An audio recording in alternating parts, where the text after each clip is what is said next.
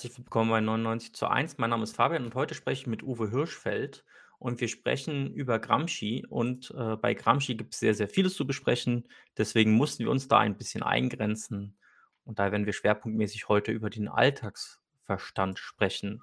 Hallo Uwe. Hallo. Uwe, ich würde dich erstmal kurz vorstellen.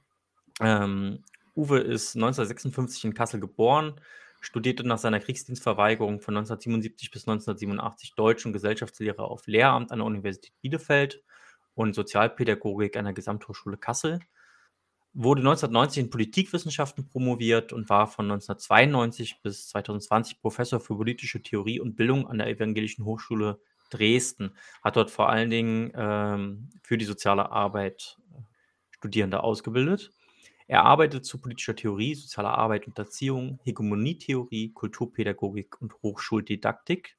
Und inzwischen ist er in Rente und trotzdem noch weiterhin aktiv, und zwar im Bereich kritisch-politischer Bildung. Uwe, äh, passt das so mit der Vorstellung? Ja, wunderbar. Schönen Dank. Cool. Dann wollen wir vielleicht erstmal für diejenigen, also unwahrscheinlich ist es ja, aber vielleicht kennen ja einige Antonio Gramsci gar nicht. Und deswegen würde ich da ganz kurz mal was zu dem sagen. Also, Antonio Gramsci war italienischer Marxist und Philosoph, wurde im Januar 1991, 1891 auf Sardinien geboren und ist 1937 in Rom gestorben und zwar an den Folgen äh, der Haft, die er unter dem Faschismus zu erleiden hatte. Denn Gramsci war nicht nur italienischer Schriftsteller, Journalist, Politiker und marxistischer Philosoph, sondern auch ein Mitbegründer der Kommunistischen Partei Italiens, der Partito Comunista Italiano, und wurde dementsprechend unter Mussolini verhaftet. Und äh, während seiner Zeit im Gefängnis hat er ein großes Werk verfasst, und zwar die sogenannten Gefängnishefte, die letztlich eine ganze Sammlung von Notizen zu verschiedenen philosophischen und soziologischen und politischen Überlegungen waren, die er sich angestellt hat.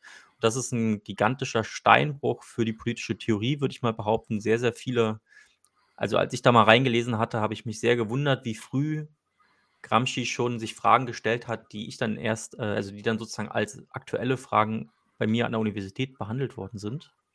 Wie gesagt, er konnte nie so eine Art Hauptwerk oder sowas schreiben, deswegen sind letztendlich die Gefängnishefte dieser Steinbruch sein Hauptwerk. Und auch aus denen, ähm, Uwe, hast du ja viel abgeleitet zu deinem Buch, um das es heute gehen soll. Notizen zu Alltagsverstand, politischer Bildung und Utopie. Und ähm, wir wollen heute vor allen Dingen über den Alltagsverstand sprechen. Wenn man in den Registerband der Gefängnishefte von Antonio Gramsci nachschaut, dann gibt es quer durch die Bände Erwähnung des Begriffs Alltagsverstand, also bis zu 35 unterschiedliche Unterkategorien für den Begriff. Was genau ist dieser Alltagsverstand, mit dem sich Gramsci befasst hat und warum sollten wir uns überhaupt damit befassen? Ja, ähm, ich beantworte mal die letzte Frage, warum man sich damit befassen sollte. Äh, ein zentrales theoretisches Element, was Gramsci entwickelt hat, ist der Begriff der Hegemonie dass also Herrschaft nicht nur mit Gewalt und Zwang durchgesetzt wird, sondern dass es den Herrschenden irgendwie gelingt, Einverständnis zu organisieren. Und diese Hegemonie, die eben in seinen integralen Staatsbegriff mit der Zivilgesellschaft gefasst wird, diese Hegemonie ist auf der Ebene des Individuums mit dem Alltagsbegriff verbunden. Also Hegemonie wird auf viele Formen ausgeübt. Das sind Massenmedien, das sind Lehrpläne, das sind äh, politische Maßnahmen, Programme bis hin zu Straßennamen, sagt Gramsci. Aber das kommt ja irgendwie bei den Menschen an. Das muss ja irgendwie auch in ihrem Kopf eine Verankerung finden. Und das ist dann der Alltagsverstand. Leider ist es nicht ganz so einfach. Und gerade auch der Begriff steht sich selbst im Weg. Alltagsverstand lässt uns erstmal an, naja, Verstand, Kopf, Denken, Geistiges äh, erinnern. Das trifft es nicht ganz. Gramsci spricht in seinen Notizen vom Senso Commune, also vom Gemeinsinn. Äh, da steckt natürlich auch Bedeutung mit drin, Geistiges, aber es steckt auch sowas wie Sinnlichkeit drin. Und es ist ganz wichtig, sich klarzumachen, dass es beim Alltagsverstand eben nicht nur um den Kopf geht, sondern vor allen Dingen um eine soziale Praxis, um gesellschaftliches Verhalten, wie sich Menschen zueinander, miteinander verhalten. Und da hat er jetzt mit dem Alltagsverstand eine wirklich ganz äh, neue Idee aufgebracht, nämlich nicht nur nach den Inhalten zu gucken, sondern wie sich die Inhalte zueinander verhalten. Also in der klassischen marxistischen Vorstellung äh, dominierte die Vorstellung eines falschen Bewusstseins. Also eigentlich muss man den Arbeitern nur sagen, was Sache ist, sie werden ausgebeutet, dann verlieren sie ihr falsches Bewusstsein, was durch Entfremdungsprozesse, durch Ideologie erzeugt wurde, machen Revolution und alles ist gut. Gramsci musste nun die Erfahrung machen, dass es so einfach nicht funktionierte. Und wir machen diese Erfahrung ja auch tagtäglich. Und statt zu sagen, ihr denkt was Falsches, hat er sich überlegt, wie sieht es eigentlich überhaupt in der Praxis der normalen, einfachen Leute aus? Und eine zentrale Beobachtung dabei ist, dass er sagt, sie verhalten sich widersprüchlich. Sie verhalten sich je nachdem, in welchem Bereich sie sich bewegen, ob sie als äh, Familienvater agieren oder als Verbraucher oder als Arbeiter oder als Fußballfan oder als guter Katholik oder als Umweltschützer jeweils anders. Und zwischen diesen verschiedenen Bereichen der sozialen Praxis gibt es Widersprüche. Und das eigentlich Spannende und Interessante wäre, wie man damit umgehen kann, mit diesen Widersprüchen.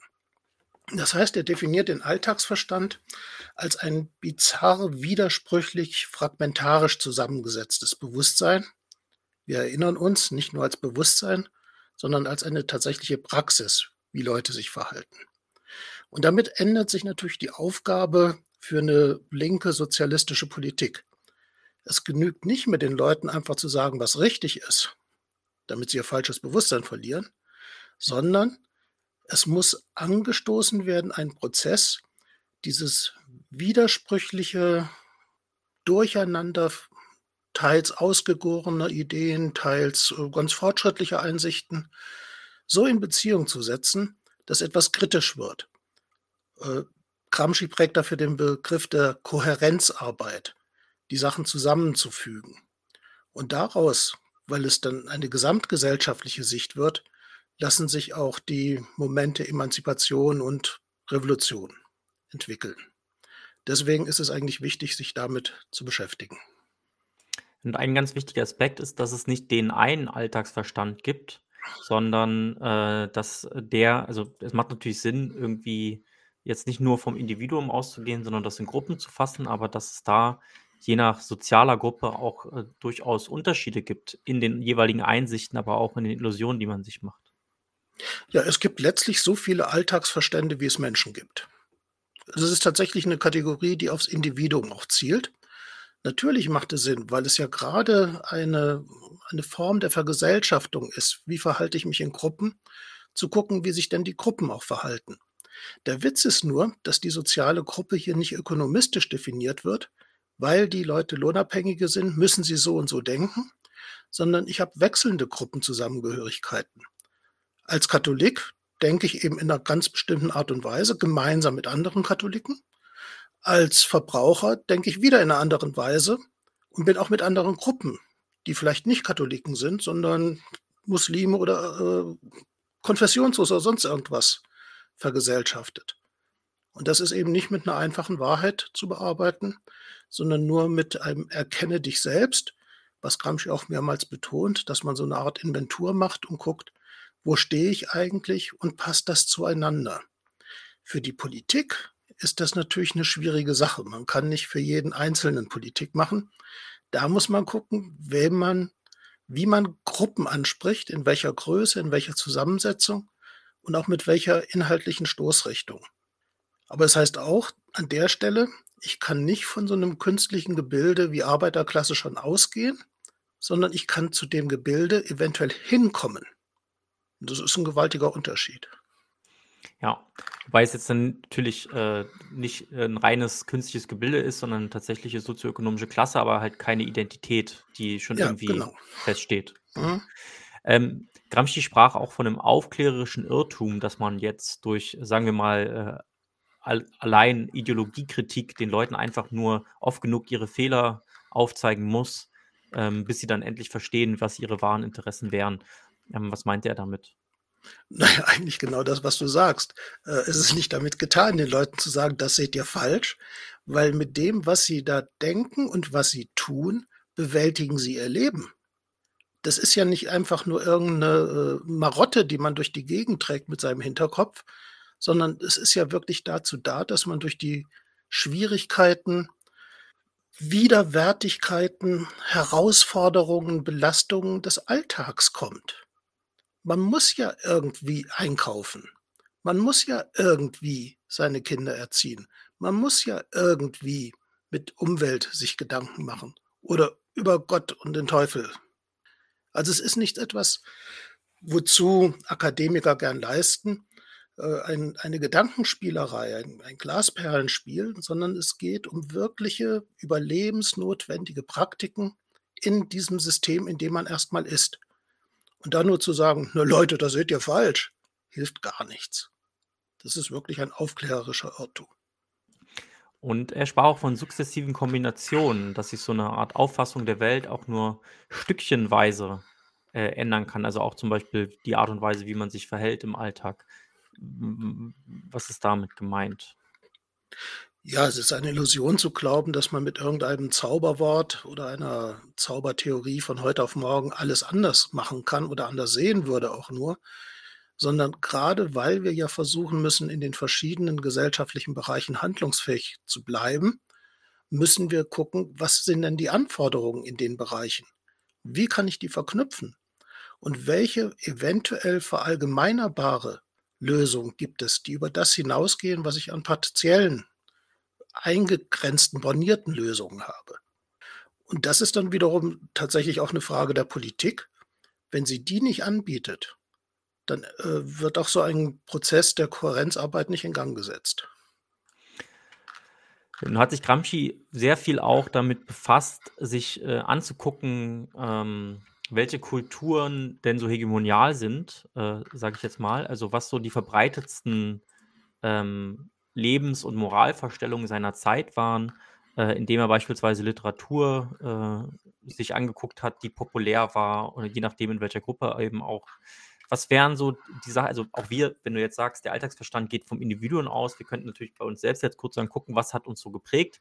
Aber wenn wir eine, wie du sagen, eine sozialistische Politik an bestimmten Gruppen ausrichten wollen, wie kann man sich da am besten angucken, worin die hegemoniale Vorstellung in der jeweiligen Gruppe besteht? Oh, das ist eine schwierige Frage. Äh, ich glaube auch eine Frage, die ich gar nicht so beantworten kann. Also auch Gramsci war da ja durchaus ähm, skeptisch. Er sagt an mehreren Stellen mal, leider kann man den Alltagsverstand ja gar nicht so erfassen, empirisch. Das würde ich heute ein bisschen anders sehen. Äh, so seitdem es die Cultural Studies gibt, gibt es durchaus einen Ansatz, Lebenspraxis, kulturelle Praxen von Menschen in einem angemessenen, komplexen Zugriff auch zu erkennen und zu beschreiben. Äh, aber es bleibt immer wieder das Problem, dass ich nicht ein, ein Generalrezept habe, womit ich sagen kann, damit haben wir die, die dominanten Gedankengänge oder sowas erfasst, weil ich bewege mich dann auf unterschiedlichen Ebenen. Natürlich könnte ich jetzt zum Beispiel sagen, dass für den Alltagsverstand in der Bundesrepublik eine Art neoliberales Denken eine ganz wesentliche Rolle spielt.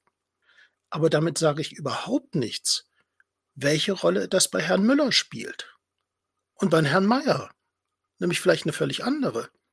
Für den einen ist die Sache des Neoliberalismus, also dass der Markt alles regelt, eine Sache, die er unheimlich gut findet, weil es für ihn sich verbindet mit äh, Konkurrenzverhältnissen, äh, wo er selber aktiv und äh, vielleicht auch äh, erfolgreich ist. Und für den anderen ist es etwas, wo er ausgegrenzt wird und nur als Benachteiligter sich wahrnimmt. Und trotzdem befinden sie sich beide in diesem Gedankenkonstrukt des Neoliberalismus. Also letztendlich heißt es immer, man muss konkret für die einzelne Gruppe, für das Individuum, also wenn man in der Pädagogik verbleiben will, wirklich fürs Individuum gucken, was sind die Funktionen dieses Alltagsverstandes, was wird damit bewältigt und warum wird dann so gedacht. Jetzt haben wir viel über ähm, Vorstellungen, Ideen und ähnliches gesprochen. Äh, aber Gramsci war ja Marxist und dementsprechend äh, auch ähm, äh, Materialist oder äh, dialektischer Materialist. Inwiefern ist denn dieser Alltagsverstand zurückgekoppelt an die materielle Basis, an die gesellschaftlichen Verhältnisse? Ich habe mal versucht, in 'nem Text, äh, das als 'ne Art blinde Übersetzung zu bezeichnen. Also, man bewegt sich, und das ist ja nun wirklich, äh, äußerst materialistisch, in dieser Gesellschaft und muss deren Anforderungen genügen. Das heißt, die Widersprüche dieser Gesellschaft schlagen irgendwie auf einen durch. Aber man durchschaut sie nicht. Man handelt in ihnen. Äh, man ist da dran gefesselt, ohne dass man wirklich weiß, warum was passiert. Also, Marx spricht ja davon, dass wir mit der Kapitalakkumulation hinterrücks vergesellschaftet werden. So, darauf reagiert man, damit versucht man irgendwie umzugehen, aber man kann es nicht erst mal nicht. Im, äh, Prinzip kann man's natürlich wissenschaftlich analysieren und verstehen. Wenn ich etwas blind übersetze, verschiebe ich meistens die Bedeutung. Also, das, was ich, äh, in 'ner wissenschaftlichen Analyse klar und eindeutig als Beziehung erkennen kann, wird in 'ner blinden Übersetzung vielleicht verdrängt, verschoben, äh, auch verdrängt oder ersetzt durch etwas völlig anderes, was mir als plausible Erklärung erscheint, ohne dass es das unbedingt ist. Also, das klassische Beispiel, was man immer wieder hört und was auch, äh, 'ne Rolle spielt, auch wenn es jetzt vielleicht nur 'n bisschen vereinfacht formuliert ist, das Ersetzen von Klassengegensätzen durch Rassenunterschiede.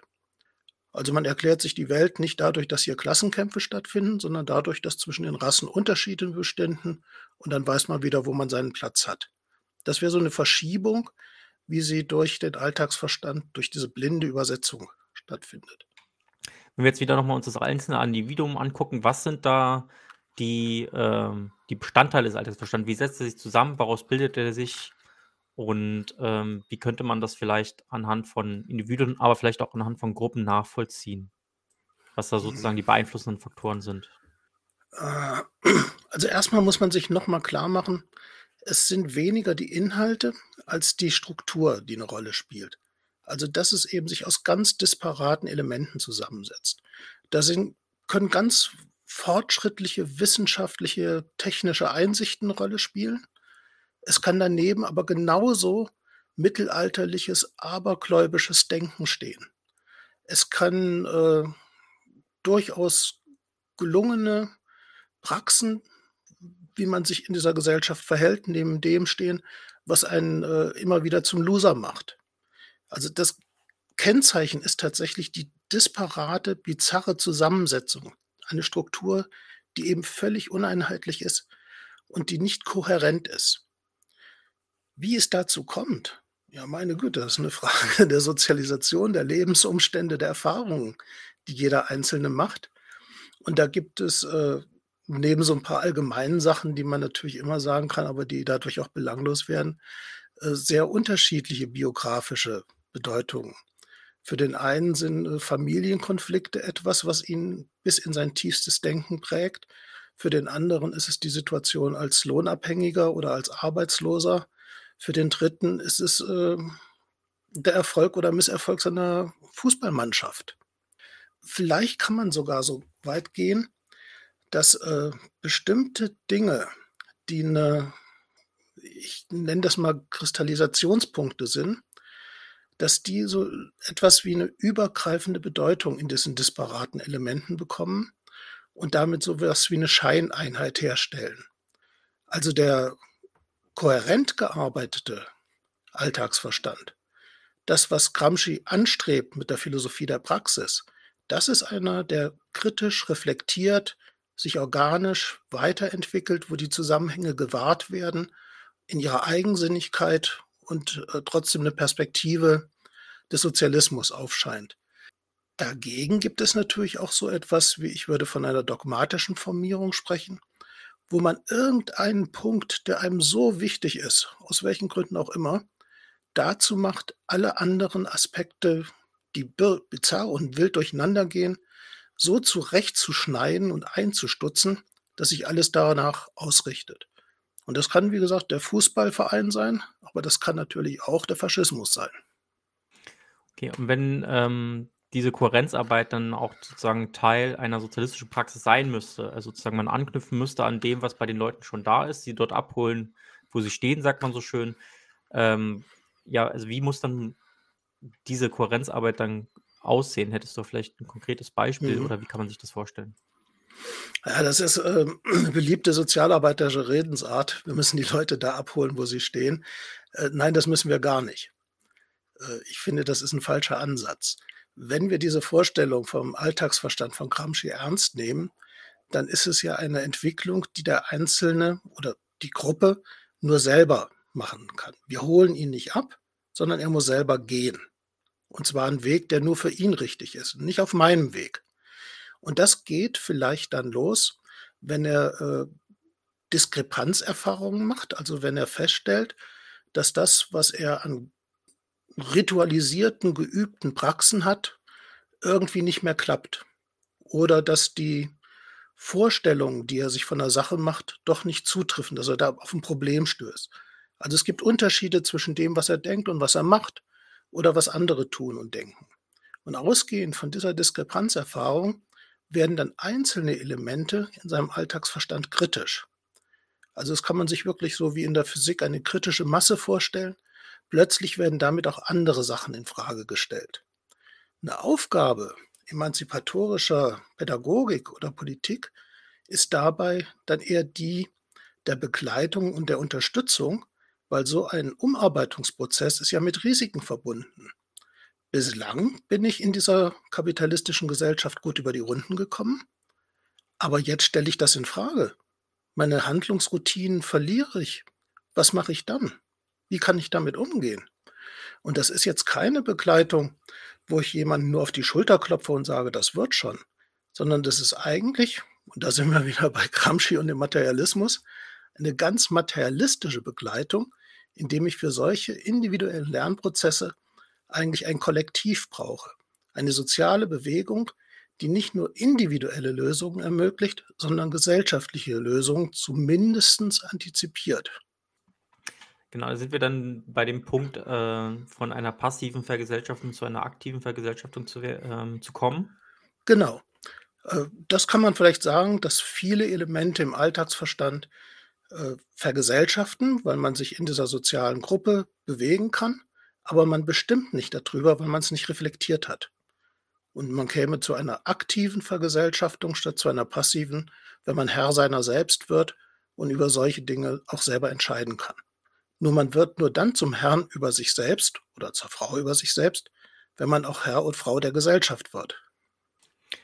Genau und, ähm, letztendlich war's ja Gramscis Ziel, dass, äh, der Marxismus letztendlich zum neuen Alltagsverstand wird, sozusagen so 'n bisschen den äh, sozusagen die Kohärenz bietet, die dem, ich sage jetzt mal, gemeinen Alltagsverstand, äh, fehlt, damit man dann zu 'ner gesellschaftlichen Praxis und zu 'ner neuen Kultur kommt, die dahin geht, den Kapitalismus, die Herrschaftsverhältnisse und Ähnliches zu überwinden.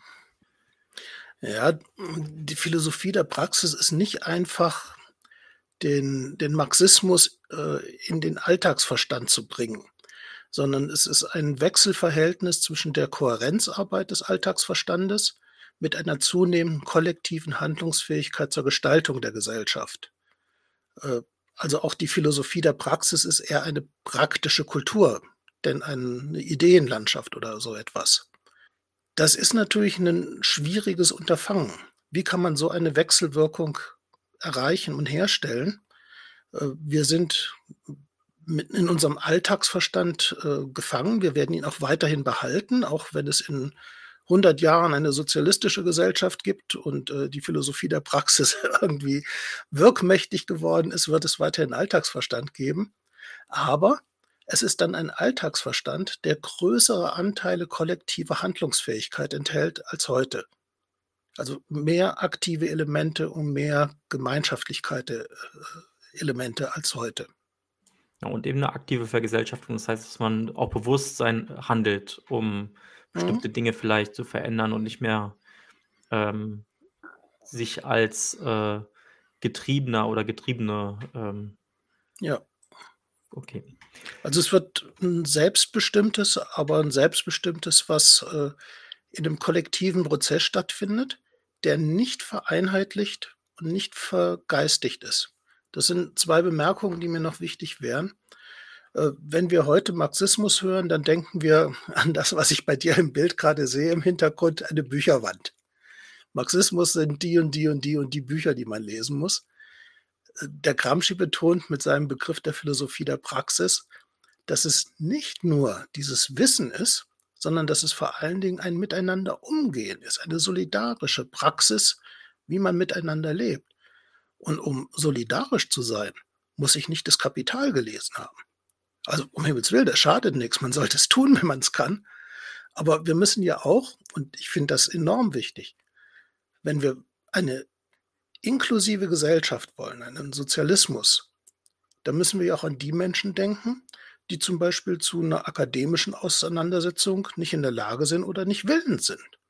Auch die müssen aber dazugehören können. Und bei einer Philosophie der Praxis können sie das über solidarisches Verhalten, weil das ist jedem zugänglich. Egal, ob er nur 40 Bände Marx gelesen hat oder nicht. Ja, also im Grunde genommen scheint es ja auch schon in der elften Feuerbach-These von Marx äh, mit auf. Also, dass ja. die Philosophen haben die Welt nur unterschiedlich interpretiert. Es kommt aber darauf an, sie zu verändern. Das hält ja eigentlich genau dieses aktive Moment.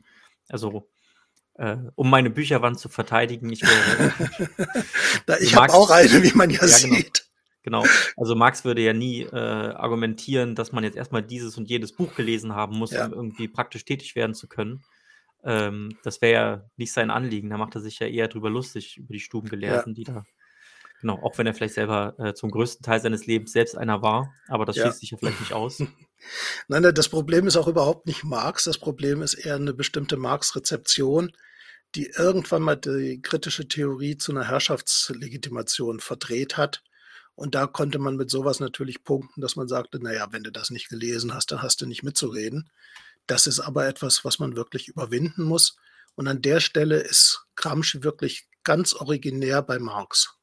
Ja, ja, es ist ja nichts nur, was man jetzt dem Stalinismus beispielsweise anlasten kann oder so, sondern es ist ja bis hin zum kleinsten AZ-Truppe findet man ja diese Art ja. von äh, Herrschaftsansprüchen, muss man es ja dann doch irgendwie nennen. Ja. Aber vielleicht kommen wir an dieser Stelle, weil es sich auch gerade anbietet, vielleicht mal zum, nochmal zum Individuum.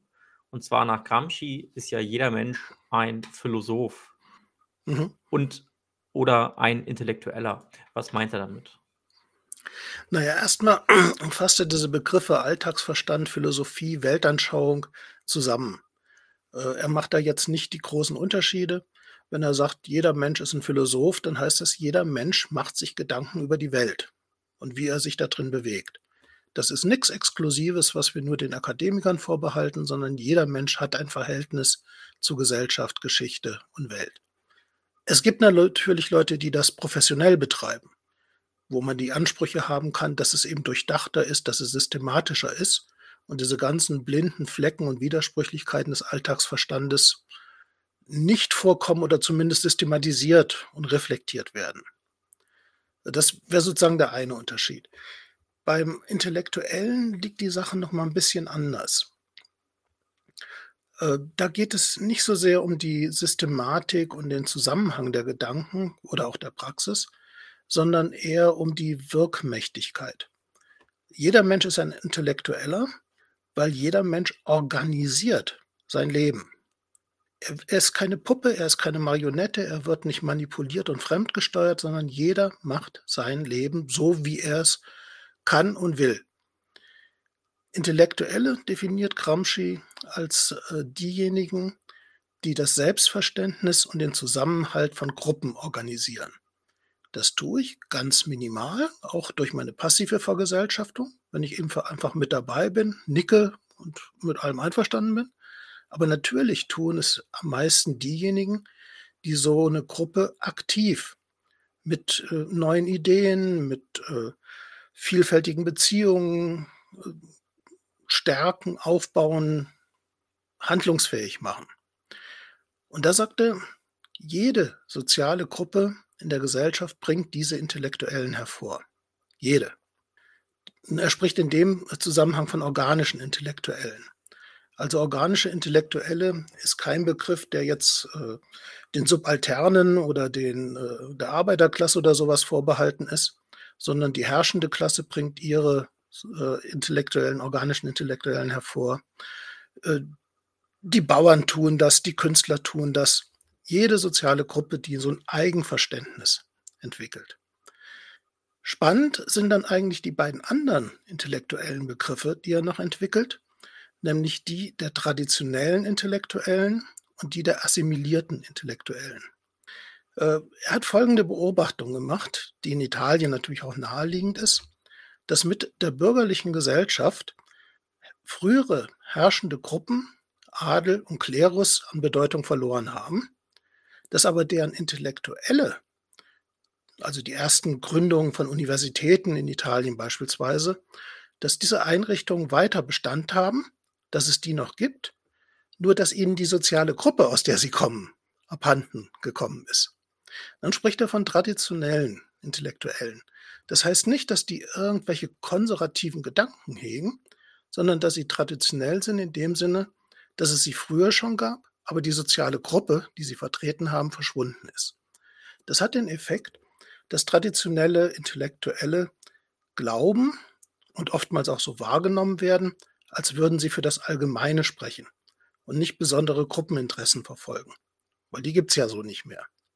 Und der Kampf der Hegemonie geht nun darum, diese traditionellen Intellektuellen zu assimilieren, also zu überzeugen, dass das, was die organischen Intellektuellen, welcher Gruppe auch immer, machen, das Richtige ist und für alle gilt. Und wenn die Arbeiterbewegung oder emanzipatorische Bewegung irgendeinen Fortschritt erzielen wollen, dann muss es uns gelingen, traditionelle Intellektuelle davon zu überzeugen, dass unsere Weltsicht, die einer Demokratie, eines Sozialismus, tatsächlich die bessere für die Welt ist. Ähm, also man unterscheidet sozusagen zwischen den intellektuellen Fähigkeiten und der gesellschaftlichen Funktion als Intellektueller. Mhm. Und äh, es, ein Teil des Kampfs sozusagen um Kohärenz ist auch, möglichst viele organisch-intellektuelle verschiedener sozialer Gruppen, also auch derer, die schon untergegangen sind, ähm, davon zu überzeugen, dass die Antwort, die man zu, zu äh, bietet, dass das irgendwie die bessere ist. Habe ich das jetzt richtig verstanden? Ja, genau. Also wenn äh, ein Gewerkschaftsvorsitzender, der ist natürlich organischer Intellektueller, er kommt aus dieser äh, Gruppe. Wenn der sagt, wir müssen äh, die die Löhne erhöhen und äh, die Arbeitszeit verkürzen, dann sagt jeder, na ja klar, Gewerkschafter, was soll er denn sonst sagen? Er vertritt ja ein spezifisches Interesse. Wenn es uns gelingt, aber solche Argumente wie Arbeitszeitverkürzung auch in der, ich sage jetzt mal in Anführungsstrichen, traditionellen oder bürgerlichen Volkswirtschaft oder Politik zu verankern, sodass diese traditionellen Intellektuellen, die wahrgenommen werden, als würden sie für die Allgemeinheit denken und sprechen, auch sagen, ja, hm, das ist wohl richtig. Und man sieht keine Gruppe, die sie damit besonders bevorzugen wollen, dann ist in der Tat etwas auf der Weg, auf dem Weg zur Hegemonie getan, äh, weil man dann so die, die Gruppenegoismen ein Stück weit überwunden hat und gesamtgesellschaftliche Perspektiven aufzeigt und von diesen Intellektuellen beglaubigt bekommt. Ja, was mir da jetzt spontan als Gedanke kommt, also äh, wenn ich jetzt äh, an äh, Medien denke, also sprich Fernsehen, Zeitungen, äh, irgendwelche Wirtschaftsmedien, Radios oder ähnliches, also da ist ja dann oftmals gar nicht so sehr klar, äh, aus, also das sind ja sozusagen Menschen, die ähm, auch durchaus oft beanspruchen, das Allgemeinwohl irgendwie zu formulieren oder den Durchblick zu haben, was es jetzt dann nun braucht. Also sind ja auch teilweise gezielt Organisationen, gegründet worden, Neu Initiative Neue Soziale Marktwirtschaft mhm. oder sowas, die dann so eine Art traditionellen Intellektuellen aufbauen, erstmal so scheinbar, um den dann so sprechen zu lassen für die Allgemeinheit. So also kann man so Journalisten auch als so eine Art traditionelle, also zumindest in der Funktion eines traditionellen Intellektuellen begreifen? Ja, äh, wenn sie sich so darstellen. Also ich vermute mal, dass sie einen Journalisten der Zeit äh, nicht als Interessensvertreter vorgestellt bekommen sondern als jemand, der am Gemeinwohl interessiert ist. Äh, natürlich, wo kommen die Anzeigen her? Wer finanziert eine Zeitung? Wer finanziert welche Medien? Oder wenn Sie in den Wissenschaftsbetrieb gucken, wo kommen die Drittmittel her? Welche Erwartungen sind bestimmten Forschungen und so weiter verbunden? Aber der Anspruch ist immer oder der Versuch, scheinbar eine Objektivität oder Neutralität dieser traditionellen Intellektuellen zu betonen. Ja, und was Ähnliches wäre es ja vielleicht mit irgendwie Leuten aus dem Kulturbetrieb, die äh, sehr bekannt sind. Also das, was die vertreten, ähm, erreicht ja auch nochmal eine größere Anzahl von Menschen. Gegebenenfalls sind das dann auch äh, Leute, die, also ich meine, so eine soziale Gruppe der Schauspieler gibt es jetzt, also ich glaube, äh, gibt es schon, aber das ist jetzt vielleicht nicht so relevant, dass man die wirklich als in der Gesellschaftsstatistik aufnehmen müsste. Aber haben die auch hm. diese Funktion dann?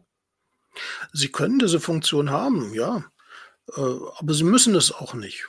Es gibt natürlich auch Schauspieler oder Musiker, äh, denken wir mal so an Konstantin Wecker zum Beispiel, die sich ganz gezielt nicht als traditionelle Intellektuelle darstellen, sondern als welche, die sich in den gesellschaftlichen Kämpfen positionieren und Interessen vertreten. Also das ist nicht zwingend. Äh, da kommt sowieso ja auch noch mal ein Aspekt hinzu, den man auch noch mal berücksichtigen muss.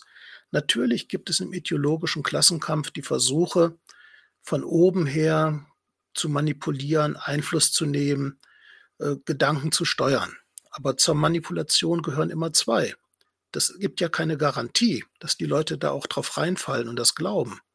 Und gerade bei den Cultural Studies kann man wunderbar nachvollziehen in so Einzelstudien, dass die Leute bestimmte Dinge im kulturellen Bereich, in Medien, völlig anders rezipieren, als das die ursprüngliche Intention der Schaffer, der Medienschaffenden war. Also man kann einen Film sich angucken im Fernsehen, wo man irgendwie mit einem kritischen Blick drauf sagt, ach, das ist ja furchtbar, da wird ja irgendwie nur was verherrlicht und äh, schön geredet. Und die Leute, die sich angucken, finden einen ganz anderen Aspekt wichtig und sagen, oh, der hat mir jetzt Kraft gegeben, irgendwie den nächsten Tag zu überstehen. Okay, gut. Dann kommen wir mal zur Philosophie der Praxis. Die hattest du ja auch schon angesprochen. Ähm, wenn das Ziel einer Philosophie der Praxis ist, ein neues, also nicht nur ein neues Bewusstsein, sondern auch neues kollektives Handeln zu erzeugen. Also eigentlich ja letztendlich eine neue Praxis. Mhm. Die Philosophie der Praxis ist also daraufhin ausgerichtet, die Praxis der, in den bestehenden gesellschaftlichen Verhältnissen zu ändern, also einen Transformationsprozess einzuleiten. Ja.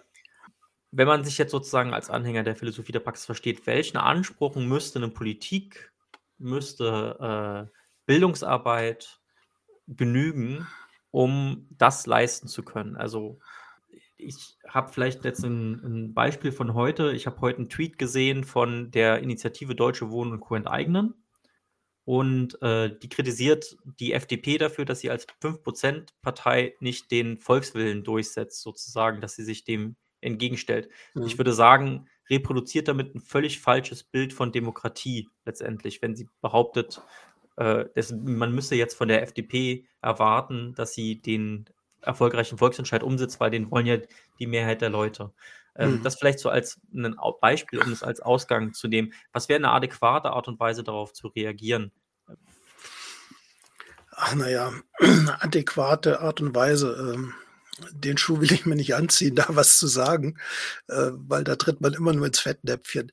Ich glaube, wichtig wäre einfach, um Philosophie der Praxis zu verstehen, dass man eine Art Perspektivwechsel vornehmen muss. Äh, wenn wir jetzt über Politik reden, dann reden wir ja meistens über das, was in diesem institutionalisierten Bereich von Politik stattfindet. Parlamente, Parteien, Verbände und so weiter.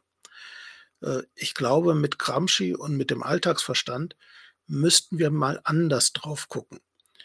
Äh, ich meine, kleinen Exkurs, aber komme dann wieder an diesen Punkt zurück. Es gibt von Alexander Kluge und Oskar Negт das Buch Maßverhältnisse des Politischen, wo sie sich damit auseinandersetzen, was denn das Politische ist.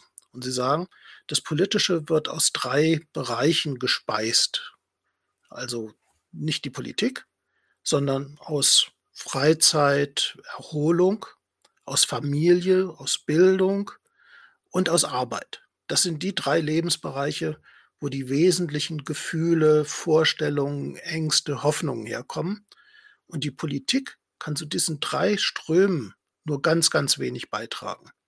Das heißt, das Politische entsteht nicht in der Politik, sondern das Politische entsteht in der alltäglichen Lebenspraxis der Menschen.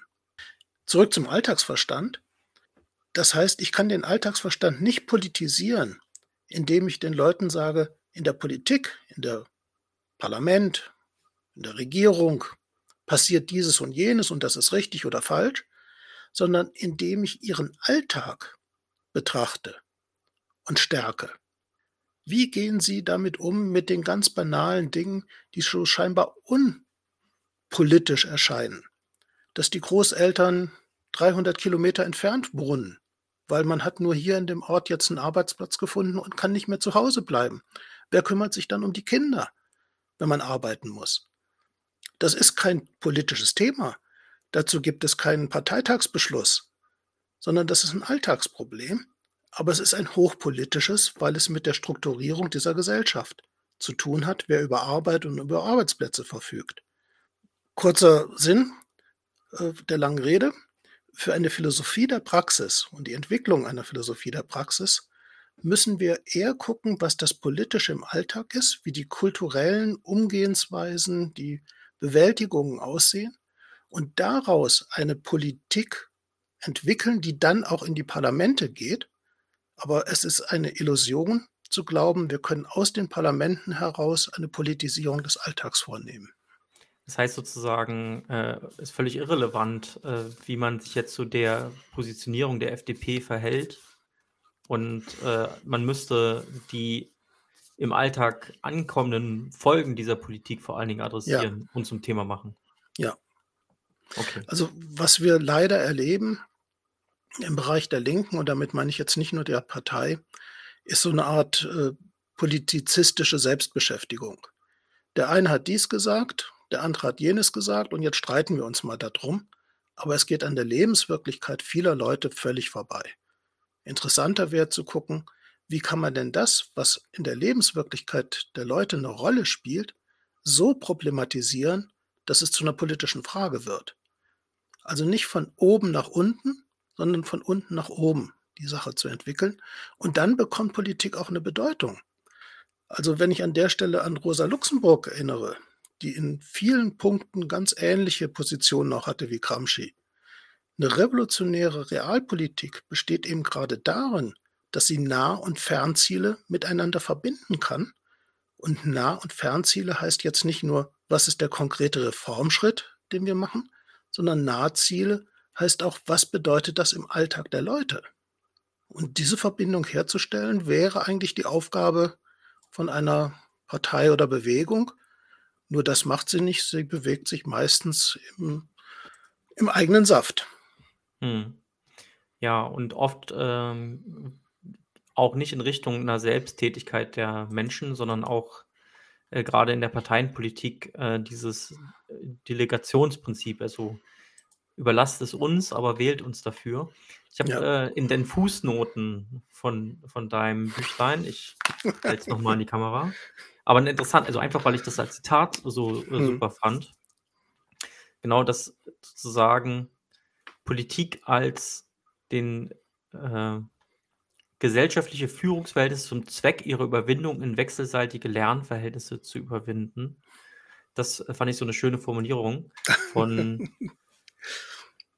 äh, ich glaube, eine Süß hieß die Philosophin. Ähm, ja, ich habe den Namen leider jetzt vergessen. Aber genau. Vielleicht magst du dazu noch mal was ausführen. Ja, äh, im Prinzip gibt es äh, 'ne ganz einfache Einsicht. Die hat vor vielen Jahren schon mal Wolf-Dietrich Schmidt-Kowalczyk formuliert. Und zwar sinngemäß sagt er: „Es gibt keine Revolution ohne Bildung und ohne Revolution gibt es auch keine Bildung.“ Das heißt, das sind zwei Prozesse, die vollständig aufeinander angewiesen sind. Und wenn wir eine erfolgreiche, emanzipatorische, linke, sozialistische Politik betreiben wollen, dann müssen wir Bildung betreiben. Die Pädagogik, also die kritische Pädagogik hat das zumindest begriffen mit Paulo Freire, der sagt, es gibt keine unpädago äh, unpolitische Pädagogik, jede Pädagogik ist politisch. Jetzt wäre es an der Zeit, dass die Politik mal sagt, es gibt keine Politik, die unpädagogisch ist, sondern jede Pädagogik, äh, jede Politik muss auch pädagogisch sein, muss Bildungsgelegenheiten anbieten. Okay, also sozusagen äh, muss man auch Politik als, als einen Lernprozess äh, begreifen. Eigentlich ist man da ja auch wieder bei Marx, äh, ja. der ja auch äh, Streiks und ähnliches als einen Prozess, der bewusst, oder bei den Operaisten oder sowas war das ja eigentlich auch so, ähm, dass man letztlich das politisch Tätigwerden auch nicht als einen Prozess begreifen sollte, wo irgendwer Aufgaben an wen delegiert und dann gibt es so eine Art äh, Offiziere, die ihre Mannschaften hin und her schieben, sondern für jeden Einzelnen muss es ein Lernprozess sein, der die Person auch dazu befähigt, mhm. ähm, für sich selbst den nächsten Schritt gehen zu können. Ja. Ja. Und das hat äh, Gramsci in seiner Parteitheorie ja eigentlich auch mit inkorporiert, indem er ja sagt, dass es darauf ankommt, die Masse der Partei, also das Niveau der Partei insgesamt zu heben, indem man eben auch den einfachen Parteigänger, den kleinen Funktionär immer weiter bildet und dazu befähigt, zum Beispiel auch die Tätigkeiten der Parteispitze kritisch zu hinterfragen. Mhm. Äh, ich würde da sogar in der Formulierung noch einen Schritt weiter gehen. Äh, wir sagen, den und den zu bilden. Wenn wir das ernst nehmen, was äh, in der Theorie Gramscis drinsteckt oder auch was Paulo Freire und so weiter überlegt haben, dann kann man nicht gebildet werden, sondern sich nur selbst bilden. Das heißt, die Aufgabe von Politik und Pädagogik ist, Voraussetzungen zu schaffen, dass die Leute sich selbst bilden können. Nicht gebildet werden, sondern sich selbst bilden. Und das ist was völlig anderes. Sonst steht ganz schnell wieder im Vordergrund, was will ich den Leuten vermitteln? Was sollen sie denken? Was sollen sie lernen? Aber der andere Prozess der Eigenaktivität, sich selbst zu befragen, kritisch zu werden, handlungsfähig zu werden, ist eben etwas, was ich nicht von außen oktroyieren kann, sondern nur aus dem Inneren, ich meine das jetzt nicht äh, bürgerlich verinnerlicht, die, das Individuum, was so einen reinen Kern hat, kommt, sondern was eben aus der Selbstbefragung, der kritischen Selbstbefragung eines sozialen Wesens herauskommen kann. Ja, aber wenn wir jetzt nochmal zurück zu meinem Beispiel gehen, äh, mit äh, der Stellungnahme zu, äh, von Deutsche Wohnung und Eignen zum DWE, dann ist doch aber eigentlich würde ich jetzt sagen, dass also eine damit, dass die Realität nicht benannt wird und die Realität ist, dass gewählte Volksvertreter keineswegs dazu da sind, irgendwie den Volkswillen oder das Gemeinwohl umzusetzen, sondern um spezifische Interessen zu vertreten. Damit, dass argumentiert wird, dass sie eigentlich das tun, was sie nun mal eigentlich, also was ihre tatsächliche Funktion ist und das moralisch angreift, damit untergräbt man doch diesen Anspruch eigentlich, weil man nicht sagt, wie es eigentlich ist, sondern sich an dieses ja. falsche Ideal orientiert, das im Zweifelsfall ja auch äh, die bürgerlichen Parteien vor sich hertragen, wenn sie dann zum Beispiel ja. ihre eigene Politik damit rechtfertigen, äh, einen Wählerauftrag oder den Wählerwillen umzusetzen mhm. oder sowas. Dabei sind sie vielleicht einfach nur wegen dem netten Lächeln der oder des Spitzenkandidat gewählt worden oder weil, wegen der besten Home Story oder sowas und mhm. gar nicht für ihr konkretes Programm, weil das konkrete Programm ist viel zu umfangreich und vielfältig, als dass man es als Individuum überhaupt überblicken und wirklich eins zu eins abstimmen mhm. könnte. Also auch wenn diese Pressemitteilung äh, von Deutsche Wohnen enteignen bestimmt anders gemeint war, kritisch gemeint war, es ist weniger Ideologiekritik als die Reproduktion der Ideologie an der Stelle. Genau. Und äh, das bedeutet aber auch, und das ist ja auch was, was auch ein Problem dessen war, was wir vorhin benannt haben, also das Stalinismus oder äh, dass ähm, eigentlich zu, zum Zwecke der Herrschaftssicherung oder zum Zwecke der Zielerreichung, auch wenn sie eigentlich in kritischer Absicht die Herrschaft angreifen wollte, ähm, Illusionen verbreitet werden oder sozusagen nicht genau gesagt, worum es geht. Aber eigentlich müsste es, man müsste den, Meut den Leuten auch zumuten, ihnen zu sagen, dass es komplex ist, dass es äh, viele Probleme gibt und dass es keine einfache Lösung gibt. Ja. Okay. Ja. Und ihnen trotzdem Mut dabei machen. Genau. Es lohnt sich trotzdem zu kämpfen, weil ansonsten bleibt ja. auf jeden Fall schlecht. ähm, Hartmut von Hentig, ein äh, großer Pädagoge, der hat ein Buch mal dem Titel gegeben, Die Menschen stärken, die Sachen klären. Und zwar in der Reihenfolge. Äh, wir können nicht sagen, erst wenn wir die Sachen geklärt haben im Sozialismus, dann kann jeder Mensch stark und super und toll sein, sondern um dahin zu kommen, müssen wir die Menschen stärken und genau das ist auch das, was Marx in seinen Feuerbach-Thesen als die wirkliche revolutionäre Praxis beschreibt, nämlich die Selbstveränderung der Menschen in dem Prozess, wo sie die Umstände verändern. Okay, einen letzten äh, Exkurs würde ich gerne noch machen. Wir hatten vorhin über die Leute dort abholen, wo sie stehen, gesprochen. Ähm, ich meinte das eigentlich eher so, dass man jetzt sozusagen nicht mit äh, ähm, universitären Texten auf sie zukommen kann, wenn sie gerade irgendwie eine Ausbildung zum Bauschlosser machen und dann sagen, das musst du erstmal gelesen haben, um in der Lage sein, politische Praxis zu verziehen, sondern ich meinte das in dieser ähm, sozusagen auch, äh, man würde jetzt vielleicht sagen, das äh, entsprechend zu vereinfachen, dass es eben auch verständlich ist, ausgehend da, wo die Leute eben schon Kenntnisse haben oder sowas, am bestehenden Alltagsverstand anknüpfend, wenn man so möchte.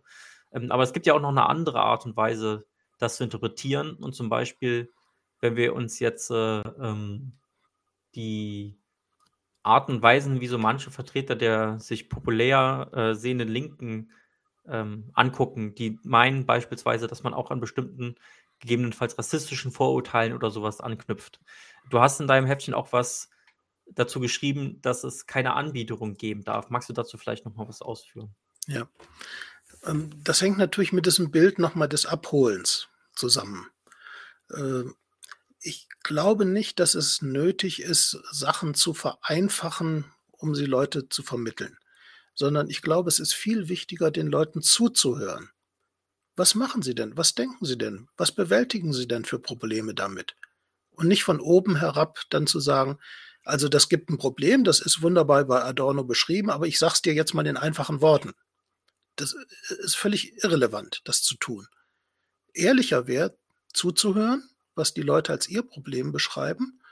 Und dann, man ist ja nicht äh, körperlos, man hat ja auch eigene Interessen zu sagen, mein Problem als Akademiker oder was auch immer ist das und das. Und da hilft mir, wenn ich von Adorno dieses und jenes gelesen habe. Aber das ist ehrlicher zu sagen, es hilft mir bei meinen Problemen und auch in einer ganz spezifischen Art und Weise und Form. Die musst du gar nicht nachvollziehen, weil es ist nicht dein Problem. Aber wir können versuchen, in den gemeinsamen dialogischen Verständigungsprozess zu kommen, um uns darüber auszutauschen. Anbiederung ist das Gegenteil davon. Anbiederung heißt, ich lasse die Leute in ihren Alltagsverstand und meistens in den krudesten, absurdesten, reaktionärsten Positionen und tue so, als könnte ich damit auf einer anderen Ebene was Gutes erreichen. Das ist Blödsinn. Aber mit äh, dieser, der Akademiker sagt dann, mein Problem ist, meinst du dann aber schon dieses, vielleicht hilft es dir ja auch beim Verständnis deines Problems? Nein, vielleicht hilft es dir, mein Problem zu verstehen, wenn ich dir das erzähle. Okay.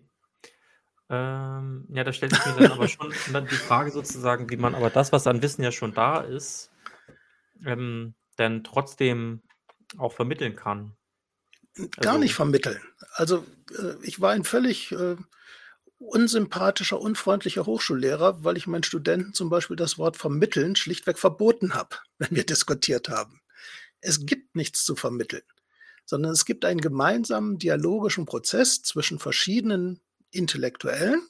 Das können aber eben auch der Vertrauensmann sein aus dem Betrieb oder die Frau, die sich in, in der Kita äh, engagiert als Elternvertreter oder so weiter und von mir aus auch Akademikern, wenn die irgendwie zusammenkommen, wo auch immer und warum auch immer, miteinander zu reden über das, was sie bewegt und was ihre Interessen sind und nicht fürsorglich für den anderen zu denken. Und wenn so ein Prozess in Gang kommt, dann kann auch ein Interesse am anderen in, entstehen, weil ich den anderen ja brauche, um was zu ändern. Ich kann es ja nicht für mich alleine machen. Also gerade wenn ich revolutionäre Absichten habe, dann kann ich doch nicht sagen, mir ist völlig wurscht, was ihr denkt. Ich will mein Ding machen und ihr sollt mal bitte für mich da irgendwie die Fahne tragen. Nein, ich muss wirklich in einen Austauschprozess kommen, wo ich meine eigenen Interessen an der Sache kenntlich mache und dadurch einen Prozess in Gang setze, dass die anderen sagen, ja, das ist für mich eigentlich auch eine interessante Frage. Und jetzt erklär mir mal, was du für dich damit meinst. Und ich erkläre dir gerne, was ich damit meine. Und wenn man dann gemeinsame Punkte, Schnittmengen findet, kann man schauen, was man daran weiterentwickelt. Gut, vielen Dank, Uwe. Äh, ich habe jetzt, äh, denke ich, keine Fragen mehr. Ähm, wir sprachen über dieses äh, Büchlein im Argument Verlag. Da hast du auch noch eine ganze Reihe anderer Büchlein, habe ich gesehen. Also falls ihr euch sozusagen ein bisschen mehr damit befassen wollt, Notizen zu Alltagsverstand, politischer Bildung und Utopie. Ähm, Uwe, danke, dass du da warst. Und vielleicht, äh, hoffentlich sehen wir uns äh, bei einem nächsten Interview nochmal wieder. Und ähm, ihr habt es schon gemerkt, es ist eine Aufzeichnung, also nicht live. Deswegen können wir jetzt leider eure Fragen auch nicht live beantworten. Aber äh, vielleicht ja bei einem zweiten Interview. Ähm, gucken wir mal. Bis dahin, danke, dass ihr da wart und bis zum nächsten Mal. Ciao. Gerne, danke. Leute, wir brauchen eure Hilfe. Wenn euch dieses Video gefallen hat, klickt auf Like, abonniert den Kanal und vergesst nicht das Glöckchen zu drücken, damit ihr benachrichtigt werdet, wenn wir neuen Content droppen. Außerdem solltet ihr uns überall folgen, wo wir verfügbar sind. Das ist Facebook, Instagram, Twitter und Twitch. Und wenn wir irgendwelche Ankündigungen machen oder Posts, dann shared, was das Zeug hält. Gebt uns all eure Liebe. Wir haben mittlerweile ziemlich signifikante Kosten. Wenn ihr es euch irgendwie leisten könnt, unterstützt uns doch auf Patreon. Dann kommt ihr auch in den Genuss verschiedener Vorteile, wie zum Beispiel Zugang zu unserer Discord-Community oder Zugang zu den ultrageheimen Patreon-Episoden, die wir dort posten. Außerdem könnt ihr uns natürlich auch über PayPal Spenden zukommen lassen. Außerdem haben wir mittlerweile einen eigenen Online-Shop. Das heißt, wenn ihr euch immer noch fragt, was ihr euren Lieben zu Weihnachten, Ostern oder sonst wie schenken könnt, geht dorthin und kauft duftes Merch. Alle Links dazu hier in der Beschreibung oder auch auf unserer Webseite 99 zu 1.de. Vielen Dank fürs Dabeisein, danke für die Unterstützung und wir sehen uns in diesem Theater.